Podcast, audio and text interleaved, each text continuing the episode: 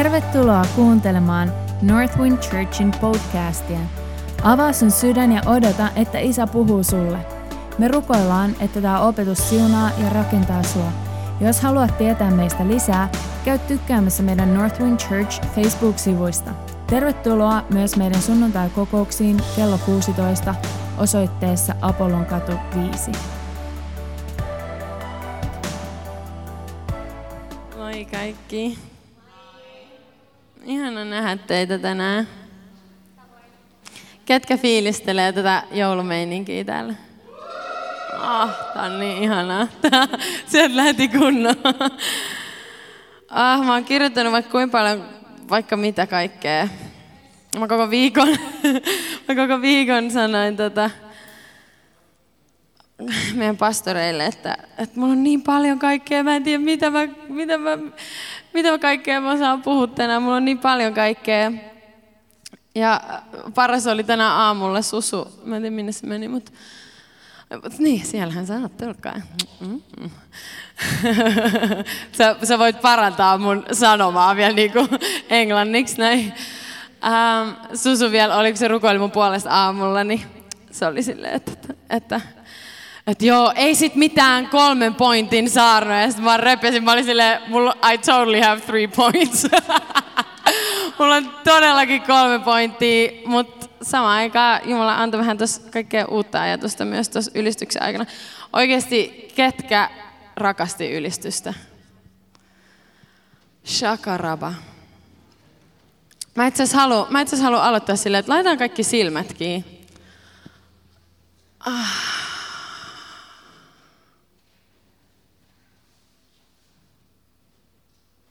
Me tultiin kaikki tänne tänään ihailemaan Jeesusta. Tämä on se hetki, kun sä saat unohtaa kaikki ne ihmiset sun vierellä. Sä saat unohtaa kaikki viime viikon asiat ja ensi viikon asiat nyt tässä hetkessä.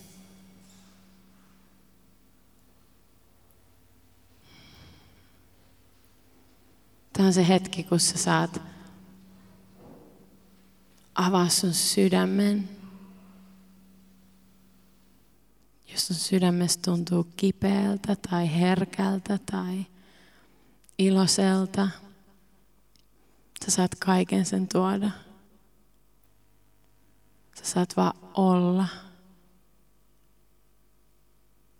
Jumalan läsnäolossa. Ja jos sä oot täällä ekaa kertaa, niin Tämä on se syy, miksi me kaikki kokoonnutaan tänne. Me tullaan olemaan Jumalan läsnäolossa. Yhdessä. Me tehdään sitä kaikki erikseen, yksin kotona tai missä ikinä me kuljetaan meidän töissä, mutta me tullaan tekemään tätä yhdessä. Jeesus, me vaan annetaan kaikki sulle tässä hetkessä. Me laitetaan kaikki meidän fokus sun kasvoihin.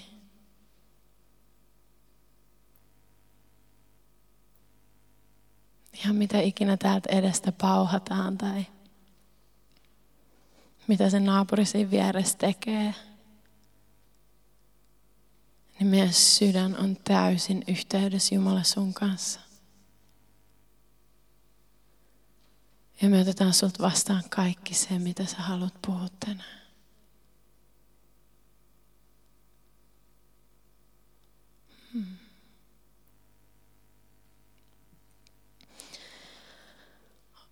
Oliko se psalmi 63, Saara, minkä sä tänään? 103, joo. Mä luin kanssa yhtä psalmia, olisiko se ollut 63. Siinä oli se vähän samanlaisia, mä luin sitä vaan enkuksi. Ja siinä oli, ähm, David vuodatti sen sydäntä. Se, se oli tosi rikki siinä hetkessä. Mutta sitten puolesvälissä sitä psalmia se vaan sanoo siinä, että mutta mä muistelen sitä, mitä Jumala sä oot tehnyt. Ja sitten se alkaa muistelemaan siinä niitä asioita, mitä Jumala oli tehnyt. Ei ainoastaan sen elämässä, vaan mitä se oli lukenut sen ajan raamatusta, eli vanhasta testamentista, että mitä Jumala oli tehnyt. Ne oli sen omia todistuksia, koska se on sen oma Jumala, se on sen oma isä ja se on sen oma kansa. Tänään kun mä istuin tuossa ylistyksen aikana, niin mun sydän vaan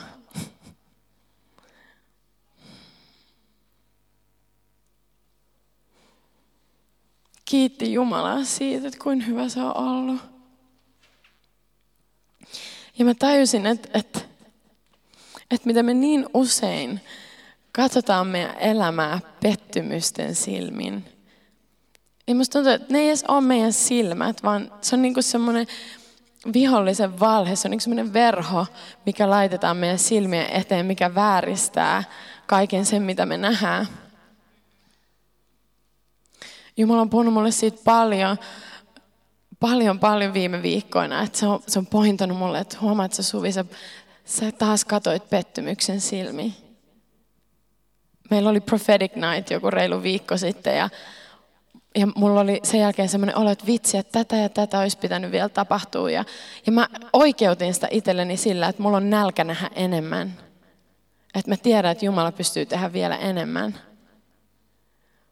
Mutta itse asiassa siinä vaiheessa Jumala pysäytti mut ja sanoi, että okei, okay, no kiitä mua siitä, mitä mä tein.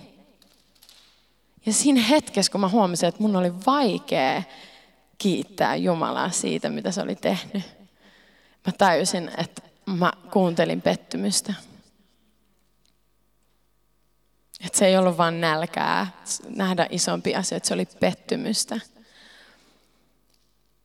Ja kun mä olin tuossa ylistyksen aikana vaan tuossa edessä, niin musta tuntui, että, että Jumala vaan niin kuin näytti mun koko elämää. Ja se on ollut sellainen asia, mitä mä oon rukoillut Jumalalta jo pitkään. Ehkä reilun kuukauden ajan. Mä oon erityisesti rukoillut sitä, että Jumala, mä haluan nähdä mun koko elämän sun silmien kautta. Mä haluan nähdä mun koko historian, jokaisen hetken mun elämästä sun silmien kautta.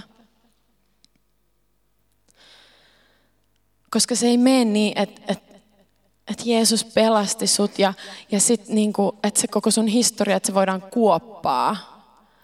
Ja nyt sä aloitit uuden elämän. Vaan se sen veri, se yltää, se, se, se koskettaa sun koko elämän historiaa ja sun suvun historiaa, sun vanhempien historiaa, sun isovanhempien historiaa, se, se kääntää sen kaiken sen verellä uudeksi.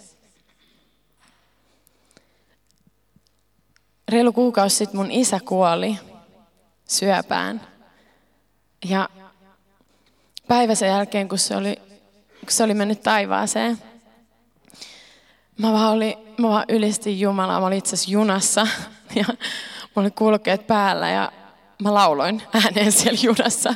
Mä ei kiinnostanut sillä hetkellä. Mä vaan halusin ylistää. Ja mä vaan lauloin ja mä ylistin siinä. En hirveän kova, mä tiedän, mulla on tosi kova ääni. Vähän hiljempaa, ettei, et, niin kuin, ettei ihan tulisi ihan yli liikaa ihmisille kestettävää. Ja kun mä ylistin siinä Jumalaan, niin Jeesus näytti mulle mun isän taivaassa. Ja mun isä oli naamallaan Jumalan valtaistuimen edessä. Ja se itki sen, niin kuin, sen syvimmästä paikasta. Tiedättekö, kun joskus itki oikein niin kuin sieltä syvimmästä paikasta.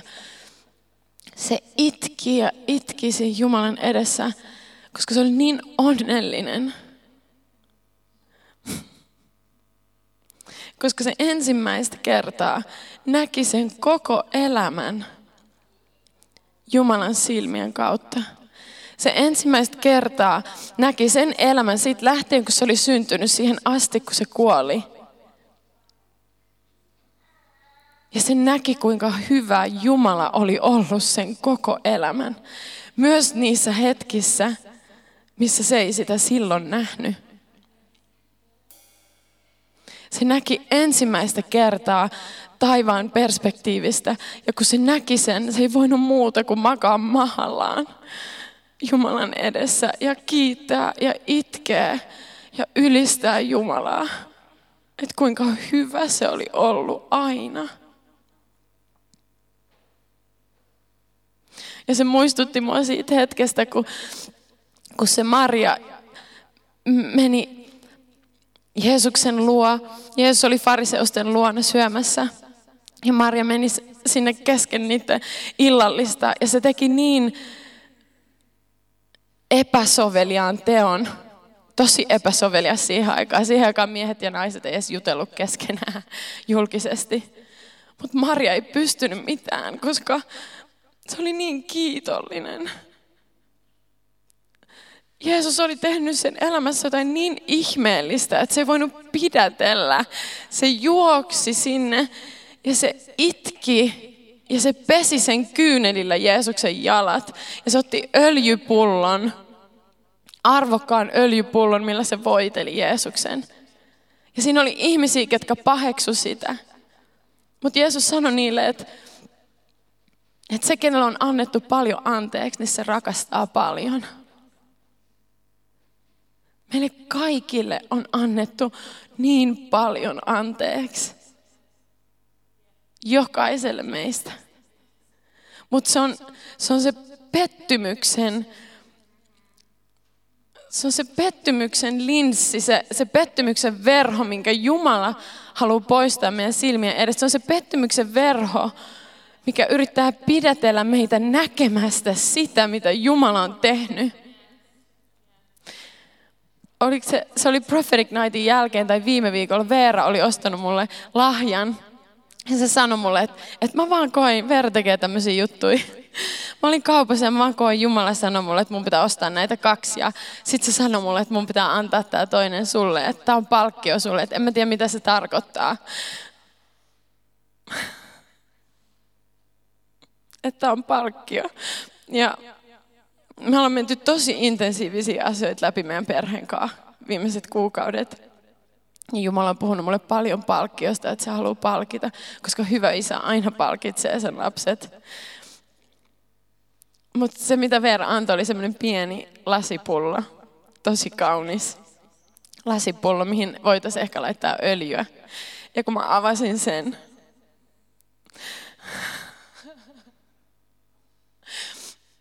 niin Jumala sanoi mulle, että, että mä olin se, kuka annoin sen öljypullon sille Marjalle.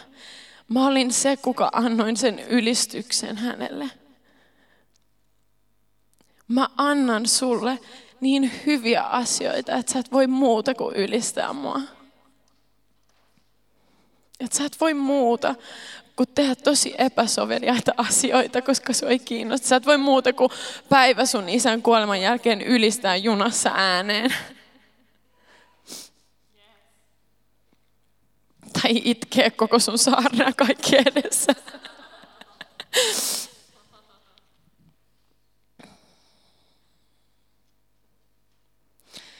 Jumala haluaa poistaa sen pettymyksen verho meidän silmien edestä. kun mä istuin tuossa, tai mä polvistuin tuossa, ja mä näin mun elämää, ja mä täysin, että, että mä voisin kertoa mun elämän kahdella eri tapaa, riippuen siitä, että, että miltä näkökantilta mä sitä katon. Mä voisin kertoa sen silleen, että, että mä synnyin uskonnolliseen perheeseen. Ja me jouduttiin muuttamaan Itävaltaan, kun mä olin kolmevuotias. Ja mun perhe joutui luopumaan paljosta. Ja me elettiin siellä tosi vähillä varoilla. Ja me muutettiin monta kertaa mun elämä aikana, mikä tarkoitti sitä, että, että piti aina mennä uuteen paikkaan ja löytää uudet ystävät. Ja se oli tosi rankkaa semmoiselle herkälle lapselle niin kuin minä. Ja, ja että meillä oli tosi tiukka kuri, koska mä kasvoin tosi uskonnollisessa perheessä. Ja, ja sen kurin takia niin niin mä jouduin elää ilman monia asioita. Mä en saanut kuunnella radioa ja mä en saanut tehdä ties mitä juttuja. Ja, ja kun me muutettiin Suomeen, niin se oli tosi rankkaa. Ja kun mä olin 16-vuotias, mun vanhemmat eros ja, ja mun äiti masentui silloin ja mulla oli mun elämäni vaikein vuosi ja, ja mä olin epävarma ja, ja tämä on ollut vaan niin, niin tuskaa mun elämä tähän päivään asti, että mä oon vaan selvinnyt kaikesta. Mä voisin luetella vaikka mitä asioita, mitä siellä tapahtui. Mutta kun mä olin tuossa, mä vaan näin mun elämän. Ja mä voinut mitään muuta kuin kiittää. Koska mä sain syntyä perheeseen, missä uskotaan Jeesukseen.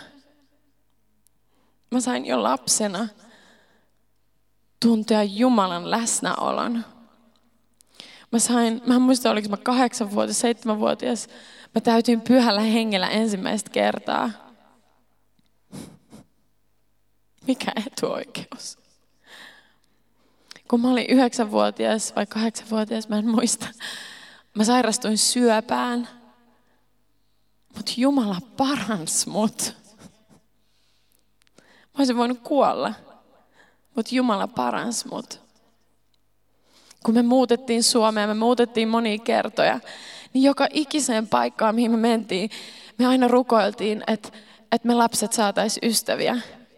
Ja me aina saatiin parhaimmat ystävät jokaisessa paikassa. Ja me saatiin koti jokaisessa paikassa. Kun me asuttiin Itävallassa lähetystyössä, me ehkä elettiin vähällä, mutta mä en ikin huomannut sitä. Mä muistan, mä muistan kerran joulun jälkeen mulla oli paita, minkä mä olin saanut joululahjaksi. Ja mä olin ihan innoissaan siitä, mä rakastin, mä, mä vaan rokkasin sitä, se oli niin hieno, semmoinen ruutupaita. Ja sitten mun, sit mä huomasin, että siinä oli vähän pieni reikä. Sitten mä olin mun siskolle, että tässä on pieni reikä. Sitten Haidi mun sisko oli että no kai nyt kun se on sake vanha paita.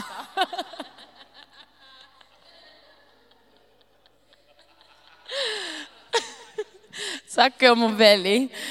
Ja mun vanhemmat paketoi mun veljen vanhan paidan.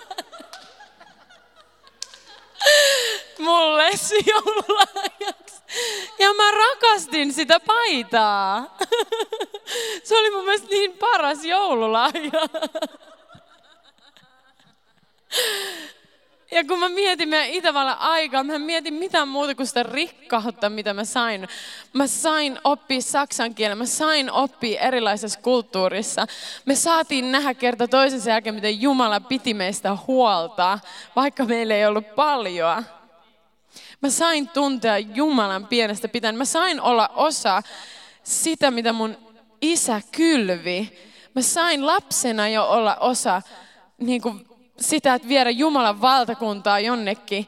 Että mun isä luopui sen elämästä. Mun äiti luopui sen elämästä Suomessa. Ne meni maahan, mitä kieltä ne ei osannut puhua. Mun isä on jostain Kuusamosta. Siis se on, jos, siis se on Kuusamon läheltä paikasta, minkä nimi on Käpylä. Ja se kertoi storia, miten siellä niin vanhemmat meni hevosilla. Mun äiti on Sallasta. Se on Lapista, jos te ette tiennyt. Ja siellä niinku sen lapsuudessa, niin ei niillä ollut juoksevaa vettä, niillä oli ulkohuussi Lapissa, ymmärrättekö te, kun on miinus 30 astetta pakkasta ja sulla on ulkohuussi. Semmoiset ihmiset jostain ihan tuolta, jostain Suomen metsiköstä, Jumala kutsu lähteä jonnekin Itävaltaan, opettelee saksan kielen, jättää kaiken, lähteä koko perheen. Mä sain lapsesta lähteä olla osa sitä, osa kyllää osa uskon hyppyy. Ja sitten mä oon saanut tulla takas Suomeen ja, ja sekin, kun, kun mun vanhemmat eros silloin, kun mä olin 16-vuotias, se oli tosi kipeä asia. Se oli tosi kipeä asia meidän koko perheelle. Mutta senkin keskellä mä näen, miten isä oli niin hyvä, miten se piti huolta musta se toi, mä olin 16, mä silloin tapasin mun tämänhetkisen miehen. Ja mun miehellä oli niin isän sydän. Ja Jumala toi sen semmoiseen hetkeen, mitä mä en olisi ikin osannut kuvitella. Ja se puhu mun elämään niin paljon elämää. Se rakasti, vaikka se kuulostaa hassulta, mutta se rakasti mua isän rakkaudella myös. Se vei mua seurakuntaan semmoisella hetkellä, että musta tuntuu, että jos Jumala olisi lähettänyt sitä sillä hetkellä, niin mä, mä olisin ehkä lakannut käymästä seurakunnassa silloin. Mun isä oli pastori ja siihen liittyi kaikenlaista. Mä olisin saattanut lopettaa käymästä, koska mulla oli niin paljon kipua. Mutta Jumala lähetti mun tulevan miehen silloin, kun mä olin rikkinäisimmälläni. Silloin, kun mä en olisi ikin ajatellut, että kukaan rakastaisi mua. Ja mun äiti oli masentunut. Se oli viisi vuotta se oli masentunut. Ja sitten Jumala tuli. Ja se nauro kokonaisen vuoden.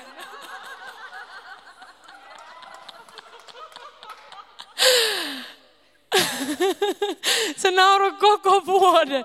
Kirjaimellisesti, kun mä menen vaan sinne, niin se vaan nauroi. Se tyhjäsi tiskikonetta, se nauraa. Mitä ikinä se teki, se vaan nauroi.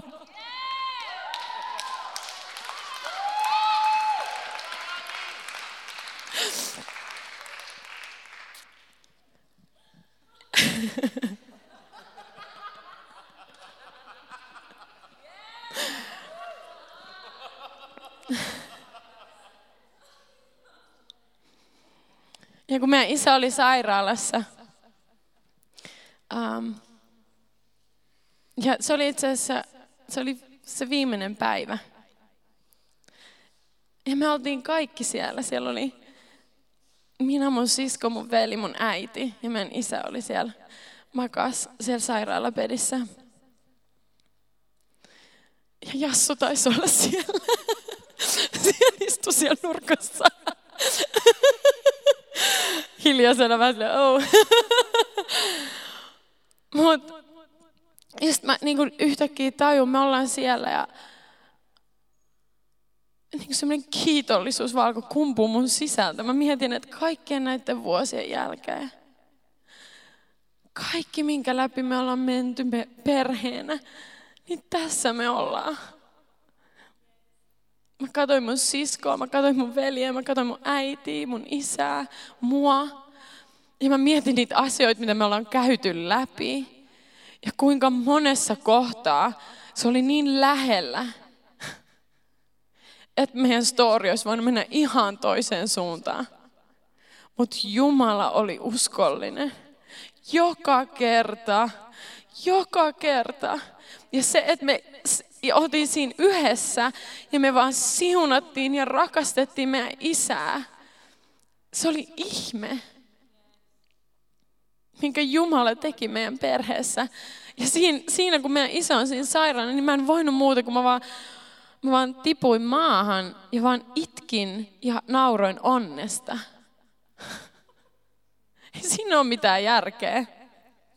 Mutta se, oli, se vaan tuli mun sisältä, koska Jumala poisti mun silmien edestä sen pettymyksen verhon ja sen valheen.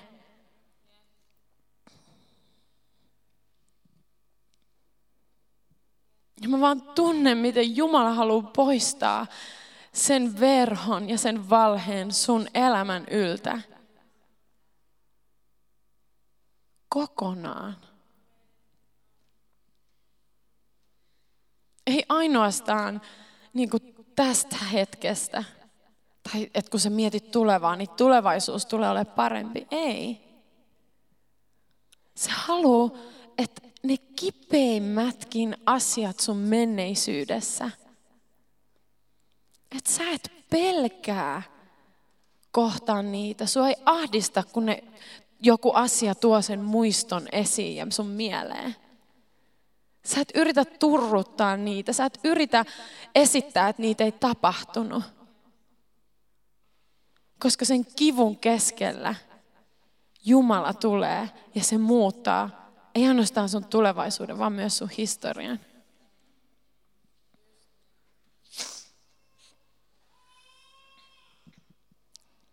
Mä en ole vielä puhunut mitään, mitä näissä papereissa on.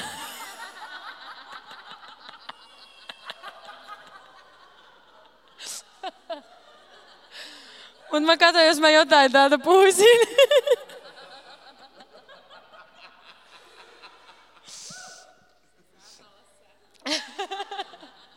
Mä luen ainakin raamatusta jotain, niin sitten on raamatullista.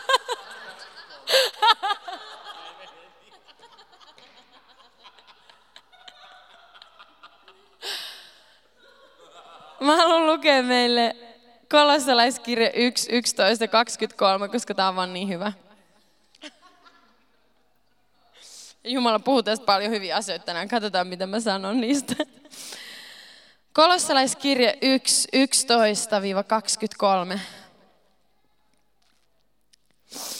Vahvistakoon hän teitä kirkkautensa väkevyyden mukaisesti kaikella voimalla, olemaan kaikessa kestäviä ja pitkämielisiä. Iloiten te silloin kiitätte isää, joka on tehnyt teidät kelvollisiksi saamaan osuuden siitä perinnöstä, joka pyhillä on valkeudessa. Jumala on pelastanut meidät pimeyden vallasta ja siirtänyt meidät rakkaan poikansa valtakuntaan. Hänen, jossa meillä on lunastus, syntien anteeksi saaminen. Hän on näkymättömän Jumalan kuva, koko luomakunnan esikoinen. Hänessä luotiin kaikki, mitä on taivaassa ja maan päällä, näkyvät ja näkymättömät, olivatpa ne valtaistuimia tai herruuksia, hallituksia tai valtoja. Kaikki on luotu hänen kauttaan ja häneen. Hän on ennen kaikkea muuta ja hänessä kaikki pysyy voimassa. Uhuh, mikä jää. Hän on ruumiin seurakunnan, eli meidän, pää. Hän on alku, kuolleista nousseiden esikoinen, jotta hän olisi kaikessa ensimmäinen. Jumala näki hyväksi, että kaikki täyteys asuisi hänessä – ja että hän sovittaisi poikansa kautta itsensä kanssa kaiken maan päällä ja taivaessa ja näin tekisi rauhan hänen ristinsä veren kautta Teidätkin, jotka ennen olitte vieraantuneita ja mieleltänne hänen vihamiehiään pahoissa teoissanne, hän on nyt sovittanut poikansa lihan ruumiissa kuoleman kautta, asettaakseen teidät pyhinä, nuhteettomina ja moitteettomina eteensä.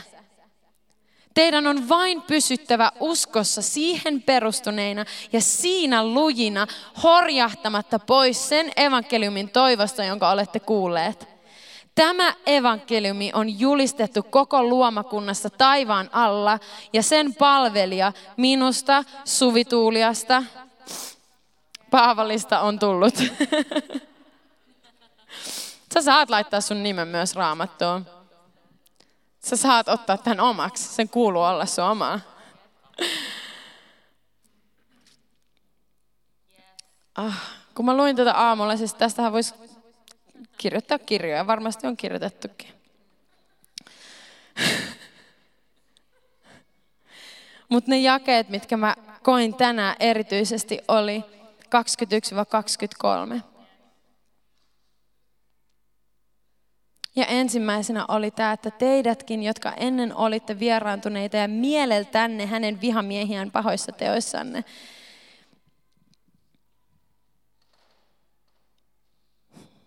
vieraantunut tarkoittaa kääntyä pois ja itse asiassa yksi käännös olla kuulumatta perheeseen. Olla sulkeutunut ulos yhteydestä ja läheisyydestä. Tiedätkö rakas, kun sä et ole pelastettu syntinen. Saatana halusi tehdä susta syntisen. Sä oot ollut synnin alla. Ilman Jeesusta sä oot synnin alla. Ja sä toimit jatkuvasti synnissä sen takia, koska sulle ei ole yhteyttä elämän antajan Jumalaan.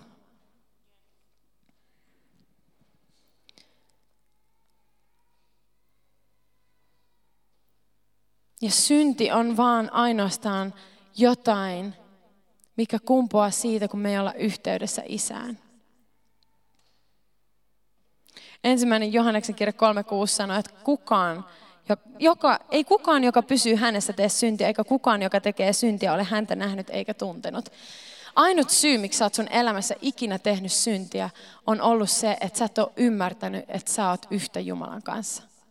Siinä hetkessä, kun sä oot antanut sun elämän Jeesukselle, sä et ole näin Jeesuksen kanssa, sä et ole näin Jeesuksen kanssa, sä oot näin Jeesuksen kanssa.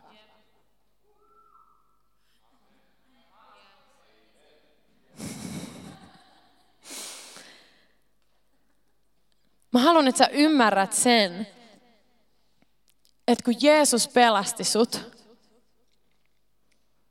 niin se ei ajatellut, että voi vitsi mikä syntinen, mikä roskakasa, mikä säälittävä avuton lapsi. Nyt mä vähän autan sitä ja mä, mä, mä, mä tsemppaan sitä. Ymmärrät sä, että sä oot niin arvokas, että kaikkivaltias Jumala päätti jättää sen oikeuden olla siellä sen kaikkivaltian Jumalan valtaistuimella. Ja se astui alas maan päälle ja se tuli sun ja mun kaltaiseksi se on niin kuin isä, joka tulee polvilleen sen lapsen eteen ja sen lapsen tasolle. Se luopu sen kruunusta. Oletko koskaan miettinyt sitä? Jeesus on kaikkivaltias Jumala näin taivaissa. Ja seuraavassa hetkessä syntyy avuttomana lapsena, jonka vaipat pitää vaihtaa. Kuka meistä, jos meidät laitetaan mihin tahansa asemaan, olisi valmiita tulla noin konkreettiseksi lapsen kaltaiseksi, täysin avuttomaksi lapseksi.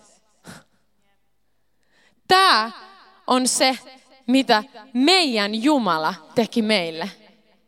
Tämä on se, mikä erottaa Jeesuksen kaikista uskonnoista. Näytä mulle yksi uskonto, missä Jumala tulee alas taivaasta ja tekee kaiken sen lapsille.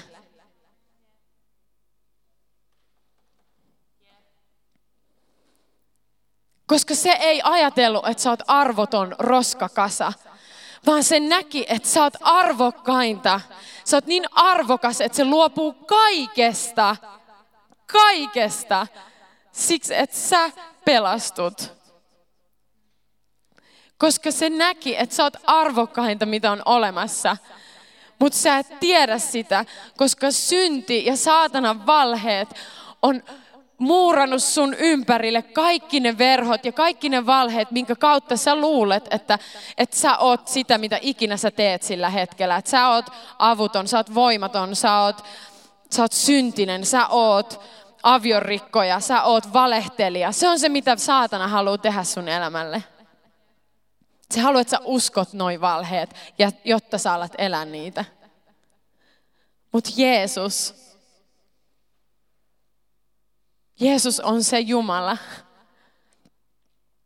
joka teki kaiken, koska se näki, että sä oot arvokkainta, mitä on olemassa. Sä oot hänen unelmien täyttymys sun elämä, sulla on unelmia ja sä ajattelet, että Jumalalla on unelmia, mutta sä et ymmärrä rakas, että sun elämä yhteydessä häneen on hänen unelmien täyttymys. Jumalan suurin unelma on se, että se saa olla sun kanssa. Ja se oli valmis maksaa kaiken siitä, että hänen unelma toteutuisi.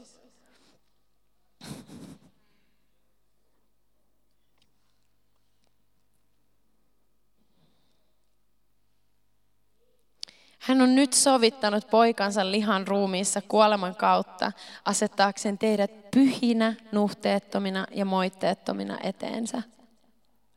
Teidän on vain pysyttävä uskossa siihen perustuneina ja siinä lujina, horjahtamatta pois sen evankeliumin toivosta, jonka olette kuulleet.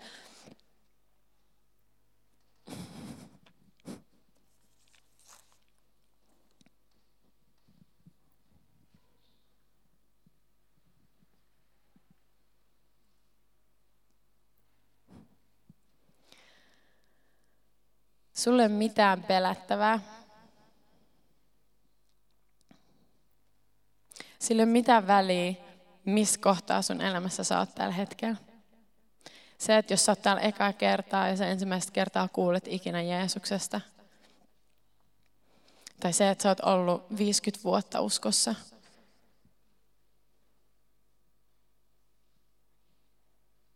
Sulle ei ole mitään pelättävää. Koska Jeesus on tehnyt kaiken sun puolesta.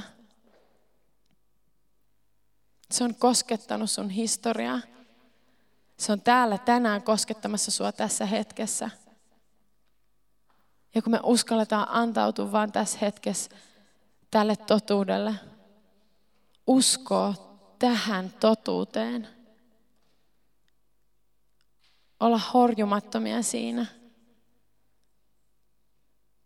niin me saadaan nähdä, että meidän tulevaisuus on ainoastaan kirkas.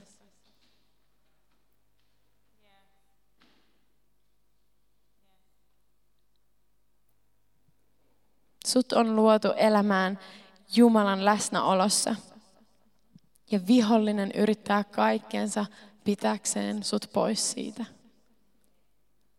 Se pettymyksen verho on yksi niistä keinoista. Se, että, että sä oot ehkä ollut uskos jonkin aikaa ja sitten niitä pettymyksiä on tullut ja niitä ei ole käsitelty ja sitten tulee se epäilys, että onko Jumala sittenkään hyvä niin kuin mä sanoin, että mä voisin katsoa mun historiaa ja miettiä, että no jos Jumala oli hyvä, niin, niin, niin miksi me muutettiin Itävallasta takaisin Suomeen, koska se oli itse asiassa tosi vaikea kymmenvuotiaalle tytölle silloin. Miksi mä joudun jättää kaikki ne mun ystävät takaisin, tai, tai miksi mun vanhemmat eros, kun mä olin 16, tai miksi mun isä ei parantunut muutama kuukausi sitten. Miksi ei ole elossa? Voisin nähdä sen kaikkien niiden kautta. Ja mä en, Mä en puhu sen puolesta, että me lakastaan maton alle. Mä voin sanoa mun sydämeni pohjasta, että mä vastustan kaikkea maton alle lakasua. Ne, ketkä tietää, tietää. Mutta mä puhun sen puolesta, että, että Jumala on itse asiassa niin voimallinen ja suuri, että sä voit antaa sen ottaa esiin kaikki ne pettymykset sun historiassa, sun tässä hetkessä. Ne, mitkä on yrittänyt määrittää sitä, miten sä näet nyt ja minne sun tulevaisuus tästä eteenpäin tulee menee. Sä voit antaa niiden pettymysten tulla. Mä tiedän, että se on pelottavaa, varsinkin jos ne on lakastu maton alle. Se voi olla pelottavaa. Koska se pelko on sitä, että että oliks Jumala siinä läsnä? Oliks Jumala siinä, kun mä en nähnyt sitä, mitä mä ajattelin tai mä odotin näkeväni? Mutta mä lupaan sulle, että jos sä uskallat antaa sen tulla pintaan, niin Jumala tulee ja se koskettaa sua. Ja se avaa sun silmät näkemään totuuden. Koska mä en halua, että kukaan teistä ikinä esittää, että jes, että Jumala on hyvä, mutta jossain siellä on silleen, että mm.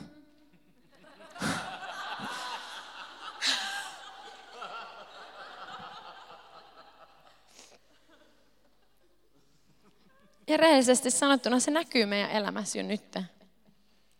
Se näkyy meidän ylistyksessä.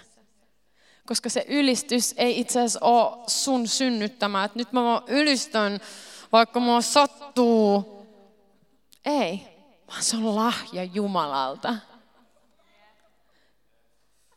se näkyy siinä, miten sä ylistät. Ei sillä tavalla, että sun pitäisi suorittaa sun ylistystä ja yrittää, yrittää itse kääntää sun pettymysvoitoksi, vaan sillä, että sä oot uskaltanut antaa ne pettymykset Jumalalle.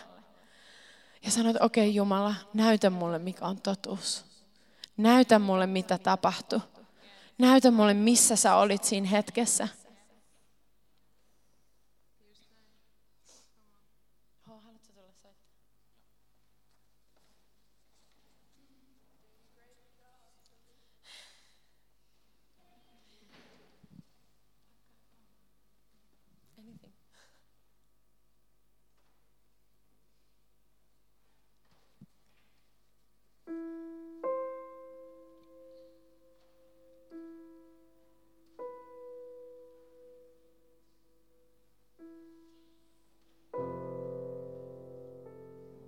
Mä oon kirjoittanut tänne ihan sikaisella kirjaimella, laite ilman virtaa ei toimi.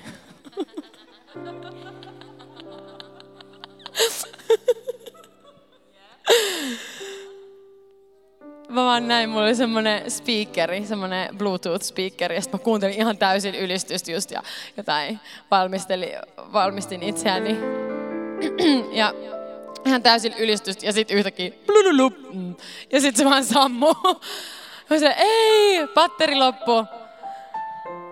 Ja Jumala puhui mulle siitä, että et, et rakas, et samalla tavalla myös sun kohdalla. Sä saat, sun kuuluu aina tulla tankkaamaan ja lataamaan sun akut, koska mä oon se virta ja sä oot se laite. Ja ilman sitä virtaa se laite ei toimi. Ja jos et sä tuu tankkaamaan säännöllisin väliajoin, niin se sammuu sulle se vaan hiljainen, ihan sama kuin kaunis tai hieno tai arvokas se speakeri on, mutta jos sitä ei ole laitettu kiinni, jos sitä ei ole ladattu, niin siitä ei ole mitään hyötyä.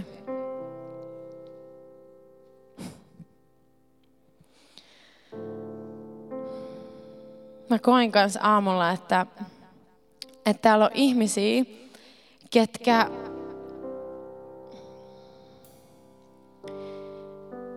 ketkä on oppinut olemaan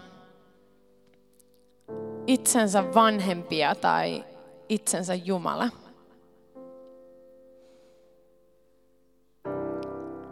Et koska ei ole tiennyt, että Jumalaan voi oikeasti luottaa ja sen sylin voi heittäytyä niin konkreettisella tavalla, että esimerkiksi mä en käytä herätyskelloa, mä herän joka aamu siihen, että pyhänkin herättää mut. Mulla on ollut kolmen, kolmelta aamulla herätys töihin. Ja mä oon herännyt, kun pyhäkin herätti mut. Se oli vain tuommoinen yksi random esimerkki siitä, että kuinka konkreettisella tavalla Jumala itse asiassa haluaa olla läsnä sun elämässä. Mutta on ihmisiä, ketkä mä niin näin semmoisen se oli jopa hassun näköinen, mutta semmoinen, niinku, että ihmisiä, jotka on niinku rakentanut semmoisista pahvilaatikoista ja ties mistä, mitä ne on keksinyt, semmoisia kyhälmiä, rakennelmia niiden ympärille, että ne suojais millä ne yritti suojaa itseään. Ja sitten sieltä, sieltä ne oli siellä takana, semmoisen pahvilaatikoiden takaa, ja sitten sieltä meni semmoisia naruja, millä ne yritti, niin kuin, ne narut meni erilaisiin asioihin, millä ne yritti kontrolloida sitä, että miten asiat tulee menemään. Ja ne oli siellä takana, ihan semmoisessa kyyryssä, semmoisten pahvilaatikoiden takana. Ja hirveässä hädässä yritti vetää niistä naruista, että asiat niiden elämässä menis niin kuin ne haluis. Ja niin kuin niiden kädet oli ihan niin kuin krampissa, kun ne oli niin tälleen, että mun pitää pitää huoli kaikesta. Koska jos mä päästän irti, niin mitä tapahtuu? Ja mä näin, että miten vaan ne oli siellä ihan tälle hädässä. Ja ne, se näytti niin kuin tosi hassulta ja mä näin, miten Jumala vaan tuli semmoinen hymysen kasvoilla. Se vaan käveli niin hellästi siihen. Ja se ei, se ei edes raivannut niitä pois. Vaan se tuli siihen vierelle ja se kysyi, että annat sä mun? Antaisit sä mun? Ja sitten sillä henkilöllä oli hirveä panikki, koska se on silleen, että mä en tiedä uskallanko mä, koska mä en tiedä miltä se tulee näyttää. Mä en tiedä mitä tulee tapahtua. Ja se on totta, sä et tiedä. Sä et voi tietää, mitä Jumala tekee. Sä et voi kontrolloida Jumalaa. Tosi monet ihmiset ajattelee, että ne voi kontrolloida Jumalaa. se, että sä annat rahaa ja sit sä saisit rahaa. Ja... Ne on sellaisia asioita, mitä tapahtuu, koska Jumala on vaan hyvä Jumala. Mutta sä et voi millään, sä et voi sille, että sä ylistät enemmän, niin Jumala koskettaa sua enemmän. sä et voi kontrolloida Jumalaa. Sä et voi kontrolloida sitä, mitä se tekee sun elämässä. Ja mä näin, että kun se ihminen uskalsi päästä irti ja se niinku, se niinku, se käsi oli jopa niin krampissa, että se pystyi vaan tälleen pikkusen höllää ja se käsi ei edes auennut, kun se oli niin krampissa. Mutta se tälleen pikkusen hölläs näin. Se oli se sen, okei. Okay. Silleen, ja sitten Jumala vaan pyyhki pois kaikki ne kyhäilmät. Ja siihen tuli niin rauha ja lepo. Ja sama aikaan semmoinen innokkuus ja odotus, että mitäköhän nyt tapahtuu. Koska nyt mikä vaan on mahdollista. Nyt voi tapahtua ihmeitä. Koska nyt voi tapahtua jotain, mitä mä en voi kontrolloida ja tehdä. Ja jos toi sana kosketti sua millään tavalla, mä pyydän, että sä nouset seisomaan.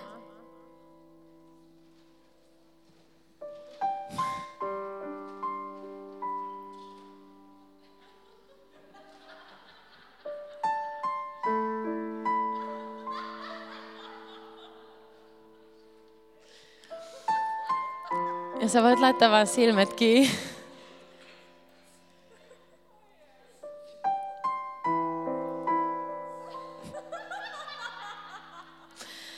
Ja sä saat nähdä isän hymyn.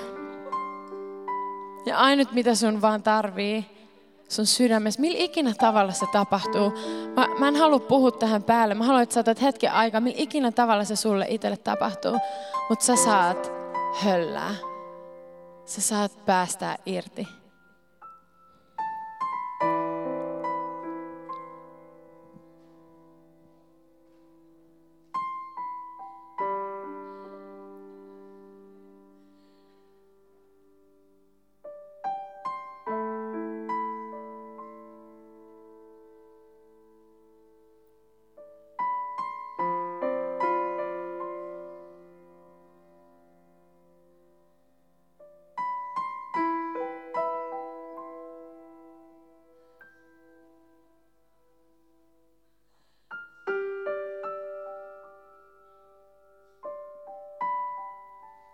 Älä mieti, mitä sun oikealta ja vasemmalla tapahtuu.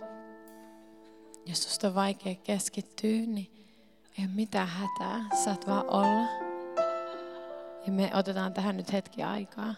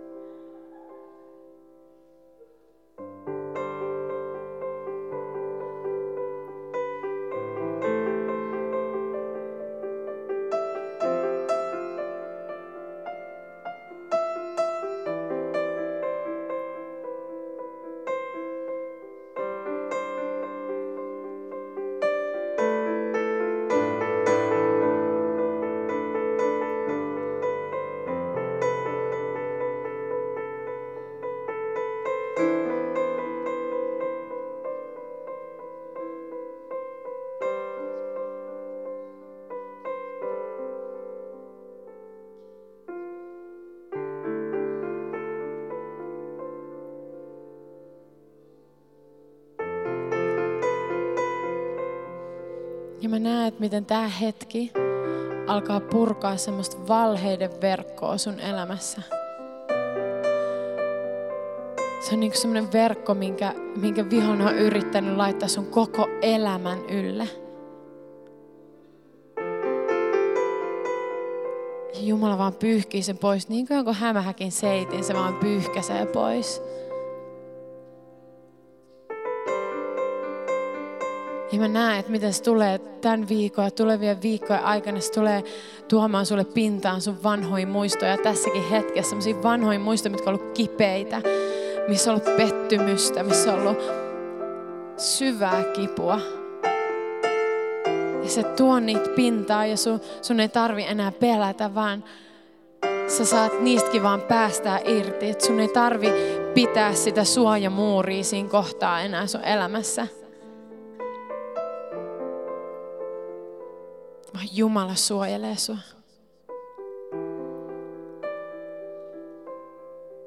Ja että se ahdistus siihen tulevaisuuteen, se stressi, se paine saada aikaiseksi, synnyttää sun unelmia, synnyttää Jumalan unelmia, olla hyvä kristitty tai olla menestyvä. Niin mä näen, miten Jumala vaan seisoo siinä ja se sanoo, että se on kaikki tässä ja nyt. Se on kaikki siinä, kun sä oot vaan tässä ja nyt mun kanssa. Se on kaikki tässä. Ja että sun ei tarvi enää kontrolloida sitä. Mä pidän siitä huolen. Sä saat olla niin kuin pieni vauva mun sylissä ja mä pidän huolen susta.